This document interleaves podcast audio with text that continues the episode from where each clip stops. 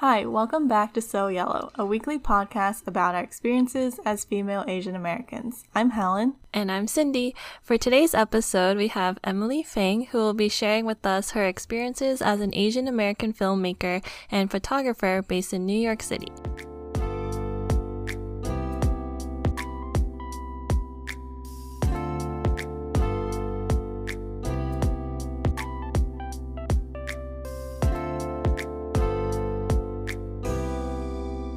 Emily has won several awards for her documentaries, and we are so excited to have her on. So, Emily, can you give our listeners a brief introduction about yourself? Hi, thank you so much for having me. I'm Emily. I'm 22 years old. I'm Chinese. I'm actually Canadian, so I guess I'm Chinese Canadian. And I'm currently in New York City, but I grew up in Vancouver, where I went to a pretty STEM focused high school. So I was really good at math and sciences, but when I started taking electives in I think 10th grade, that's when I got into film. And that's how I kind of found that I was really interested in storytelling and filmmaking. And then I just continued taking those electives till the end of high school and decided to apply for film school. And that's how I ended up at NYU. I graduated this December of 2019 and I'm still here.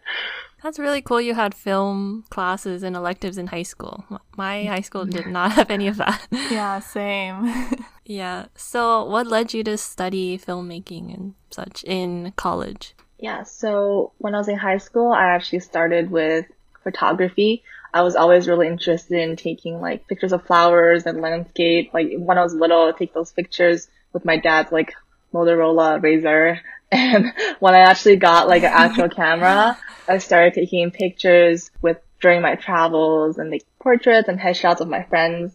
And then basically I decided to go a step further from still images to moving images. So filmmaking. I just found that like I really love the process of coming up with a story, an idea, and eventually having that idea go from your head into like an actual digital video. I really loved reflecting within myself like what kind of stories I was passionate about and what stories I felt like were missing in the world and what stories I felt qualified to tell. I've always been like a really introspective, really emotional person and I found that those little details that I notice are like really important in films. A lot of my favorite films have those little details that make the piece so much more truthful and relatable to the viewers. Mm-hmm. That's really cool. Would you say your cultural upbringing has like influenced kind of stories that you tell?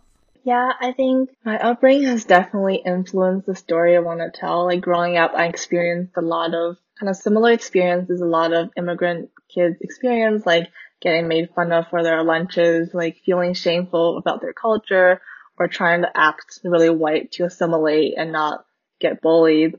And then I ended up kind of distancing myself a lot from my language and my culture. And I feel like film and reflecting on these stories I want to tell has really brought me back to connect further with my culture and my language and like the experiences that I had and my parents had and kind of thinking about why we fought so much and like what about the world that I grew up in created so much conflict between us. But yeah, like these are all little like experiences and details that I've personally experienced that I feel like people, a lot of people can relate to, which is what I kind of create a lot of my stories around. But I also really want to kind of just incorporate my culture as a backdrop to a lot of my stories so that in the forefront, I want to emphasize like human emotions, just like things that everyone can understand and empathize with, whether they relate to my culture or not. Mm, yeah. So would you say there were any like defining moments or experiences you had that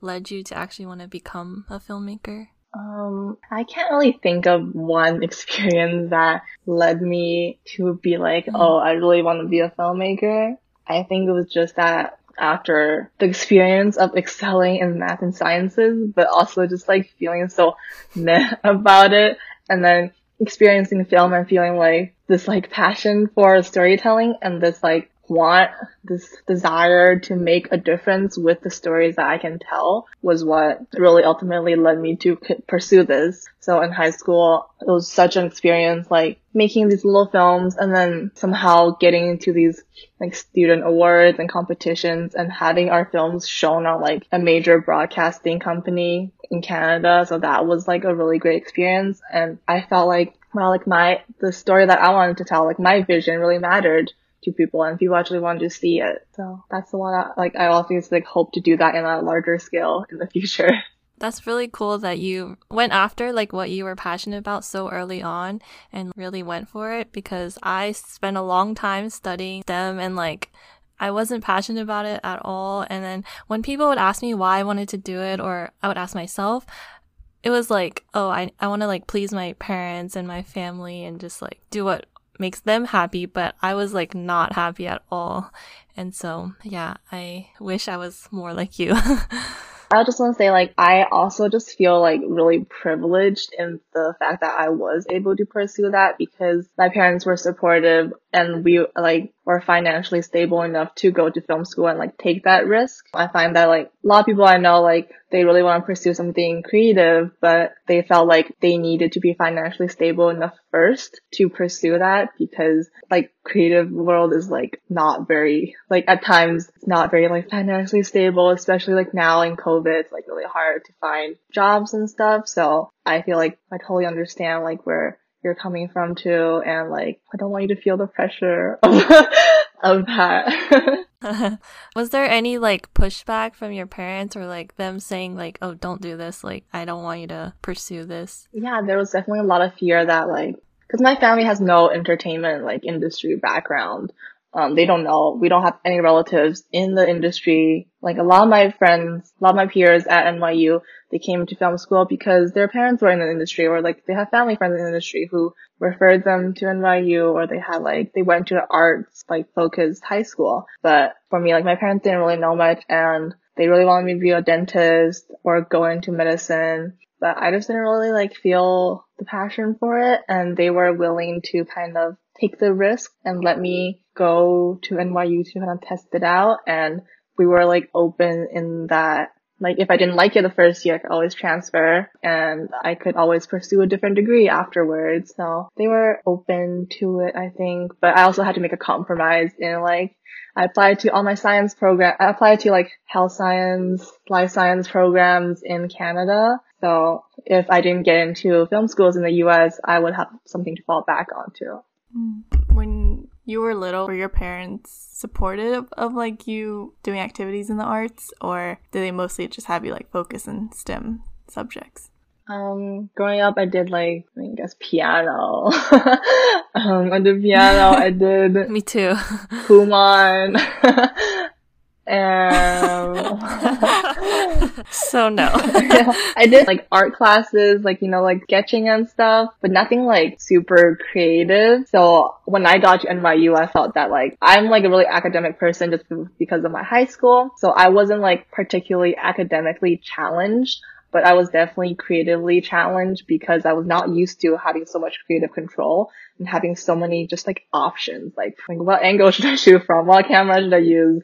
All these options I suddenly had. And so that was like very challenging for me because I just didn't have that experience growing up. Mm-hmm. One thing I was gonna ask was you said like your no one in your family was like in the entertainment industry. So was it hard navigating the film career world by yourself or did you have support from I don't know, like friends? Yeah. So I had support from mentors, professors, and friends. Some of my friends graduated earlier than me, so they were able to kind of refer me to gigs that they had that they couldn't pick up or just people that they knew. Like we always introduce each other to people and jobs and we just kind of network within you know, just each other's networks.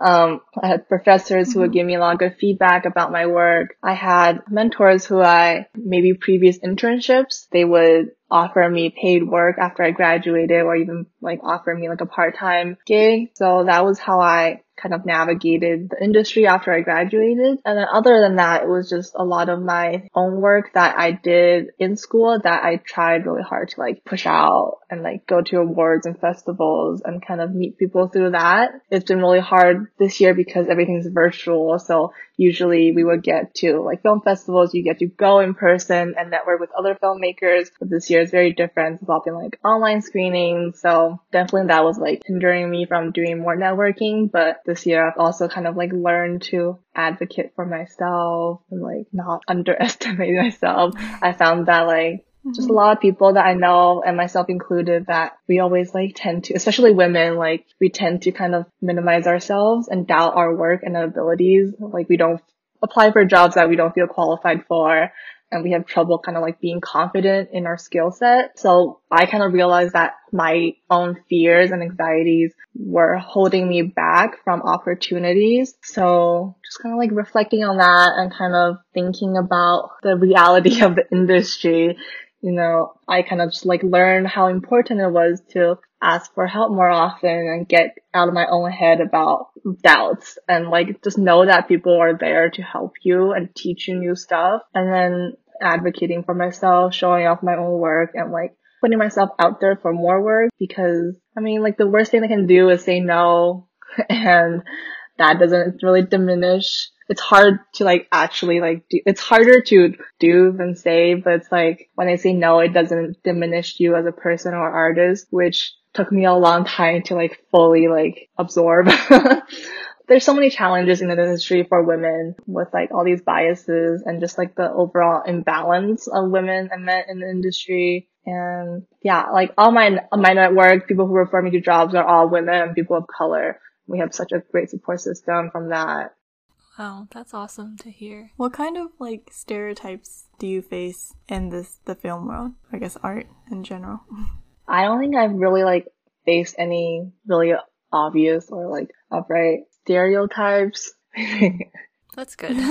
it's good that you have to like think about it. yeah, because I mostly like just like work with people I feel most comfortable with, like my friends and stuff. I haven't really like gone out of my way to just work with like strangers and older people. I work on a lot of like student or newly mm-hmm. grad like sets and stuff. So that has mostly been like great. Okay. That's good to hear. yeah. And I like what you mentioned about putting yourself out there and like just applying for stuff and giving yourself that confidence and boost to do so because I think a lot of us are afraid of rejection. That's like the worst thing in the world, right? And so we don't even apply. But then, like you said, like what's the worst that can happen? You know, if you get rejected, if you didn't apply, then you also wouldn't get the gig. So yeah. So I was also curious, like, what is your favorite project that you've ever worked on?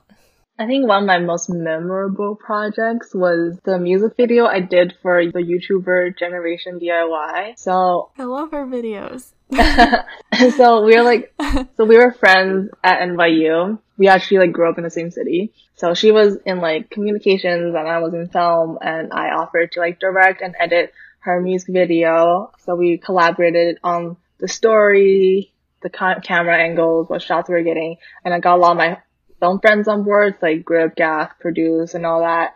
And it was all women, mostly people of color, so that was super great. And then it was just like we all learned so much on that set because we had such limited resources. The only thing we got, it was really great that like she had the YouTube space to rent for free because of her YouTube account. So we got experience like we got to rent like equipment and space for free, but we also had to like be our own in like casting actors and bringing props and how exactly we're going to use this equipment to film something. And then we did a lot of research on like other videos, like to reference how we're going to create the story, make this story like come to life. And that was my first time really like collaborating with the artists and like kind of balancing our ideas and creating something that we both were proud of. And there was a lot of improvisation on set as well because we'd never been in a space before. We didn't know how much space there was and some like the angles we were imagining didn't fit in the space. So there was a lot just like on the ground, like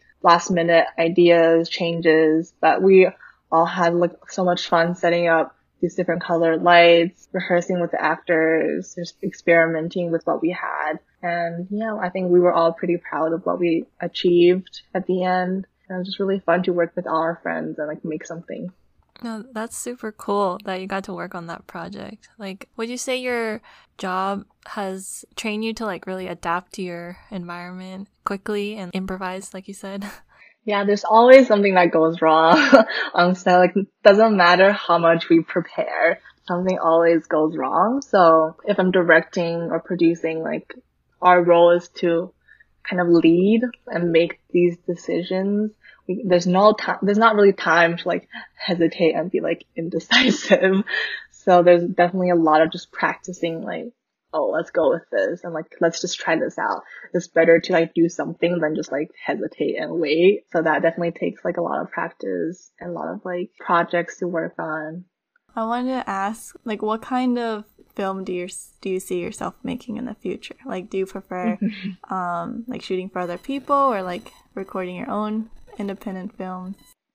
Currently, I work as like a videographer and editor, but in the future, I definitely want to write and direct my own projects. During the last year of school, I started like a feature script about a Chinese American family who get evicted because they because of gentrification basically and they have to like try to figure out their financial situation and it's like a whole journey for them and like family stories and stuff and those kind of stories I'm really interested in like showing to the world because I just love kind of like slice of life stories, like really truthful, relatable stories. One of my goals in film is to create more empathy and understanding in the world because I just feel like there's so much divide in our world right now created by like ignorance, ego, greed, and all that stuff.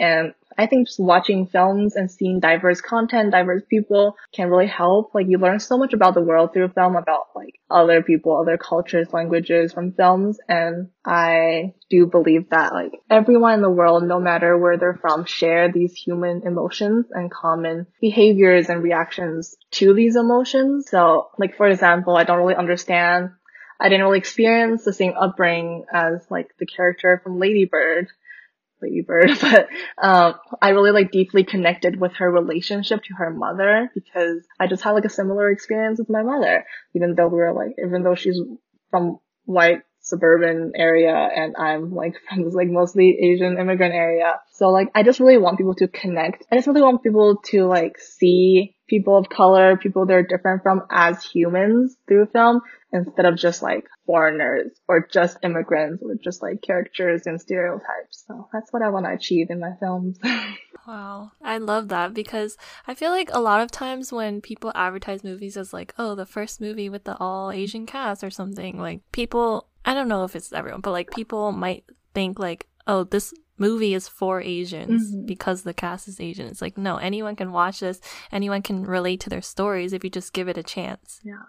So like I like I studied CS and I feel like in the STEM field the like career trajectory like everyone takes like the same steps like we take have an internship and then we like start working in the industry and like everything's all set. I was just wondering like what it's like for you because I, I feel like it's very different. I think um, in film there are so many trajectories.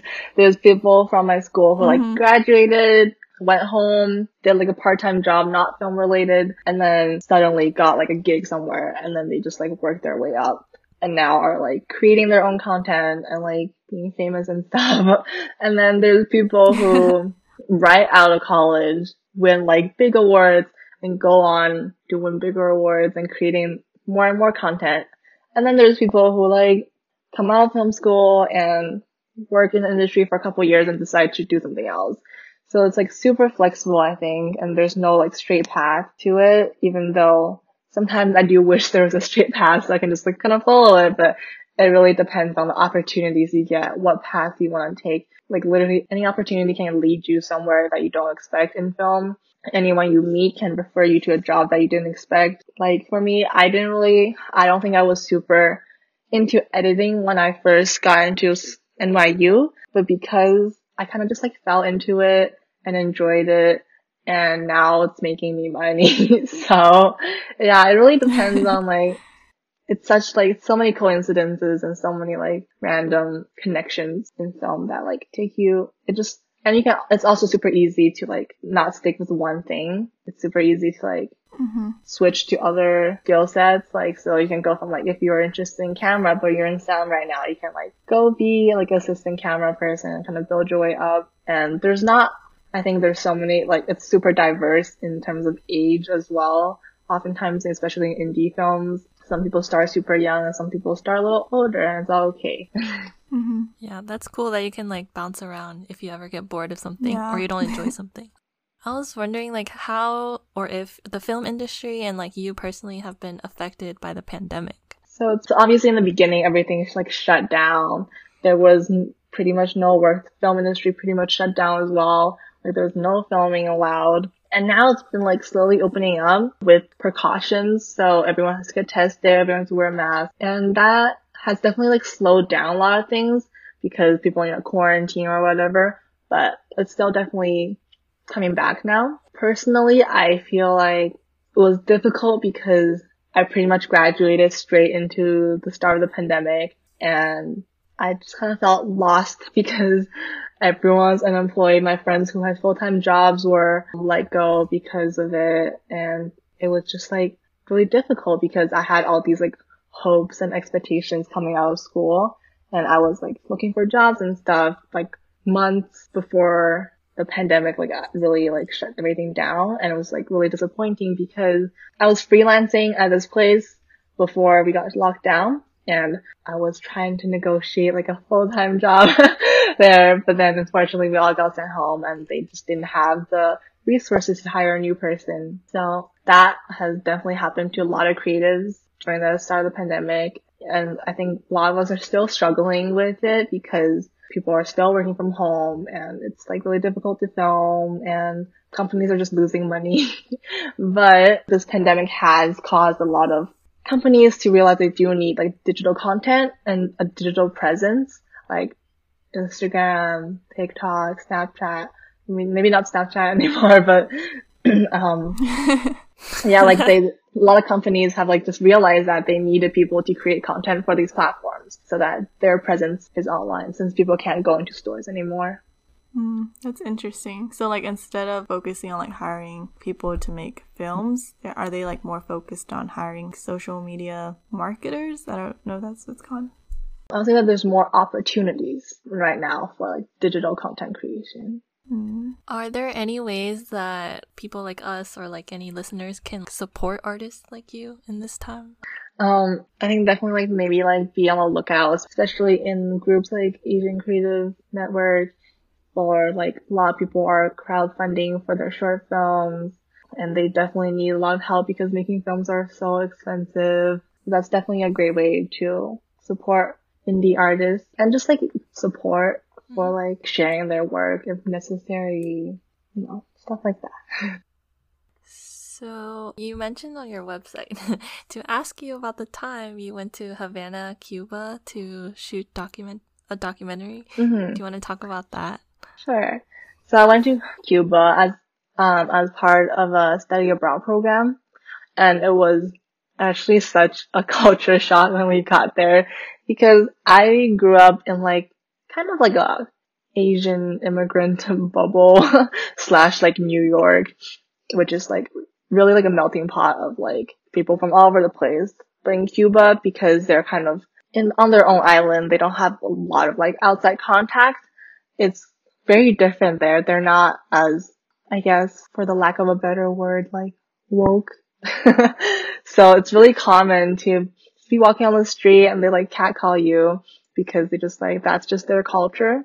But I was really surprised that people made so much effort to talk to us, like because we look like foreigners, they will like approach us on the street even though we didn't speak Spanish and just like kind of using like body language to kind of ask like what we're doing there. And they're so curious and they want to help us find sub- subjects for our documentaries. And it is through like word of mouth that I found the subjects that I made documentaries of. And yeah, their stories were super inspiring. And I think because of that, just like, because my subjects were just like random people in Cuba that just like I was really interested in making stories of just the normal average person because I think that every, like no one lives the same life. Everyone has different stories to tell, different experience that people can learn from. And it's up to like people who are interested in these stories to like actually make films about these people and share it to the world. And even through these tiny little portraits and films, I think people can learn something. And I think that's like the power of documentary. Like, it doesn't matter who you are, you, everyone has a story to tell and you just have to tell it. The documentarian just has to like tell it truthfully. And I think that's really impactful as well. Yeah. yeah. that's so true. That everyone has their own unique story, and it's really cool that you gave them a voice. And yeah, like, have you seen the um Humans of New York? I think.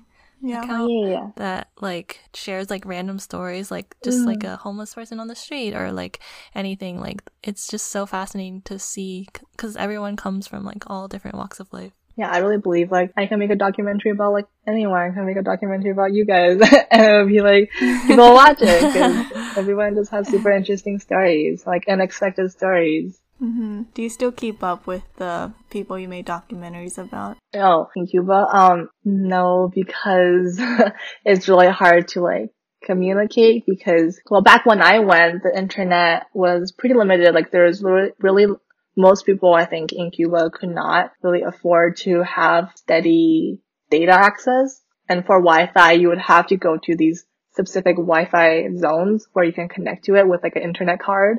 You have to like log into this website, put in your, put in like the username and password that you purchase from this like Wi-Fi card. So because of that, I didn't really like remain in contact with my subjects but they, I think they have, yeah, they've seen my films, but I haven't told them about like the awards and stuff. So I was gonna tell them with like this year's Cuba study abroad program, but unfortunately they got sent home really early because of the pandemic. So hopefully in the future, maybe I'll get to visit again. Yeah.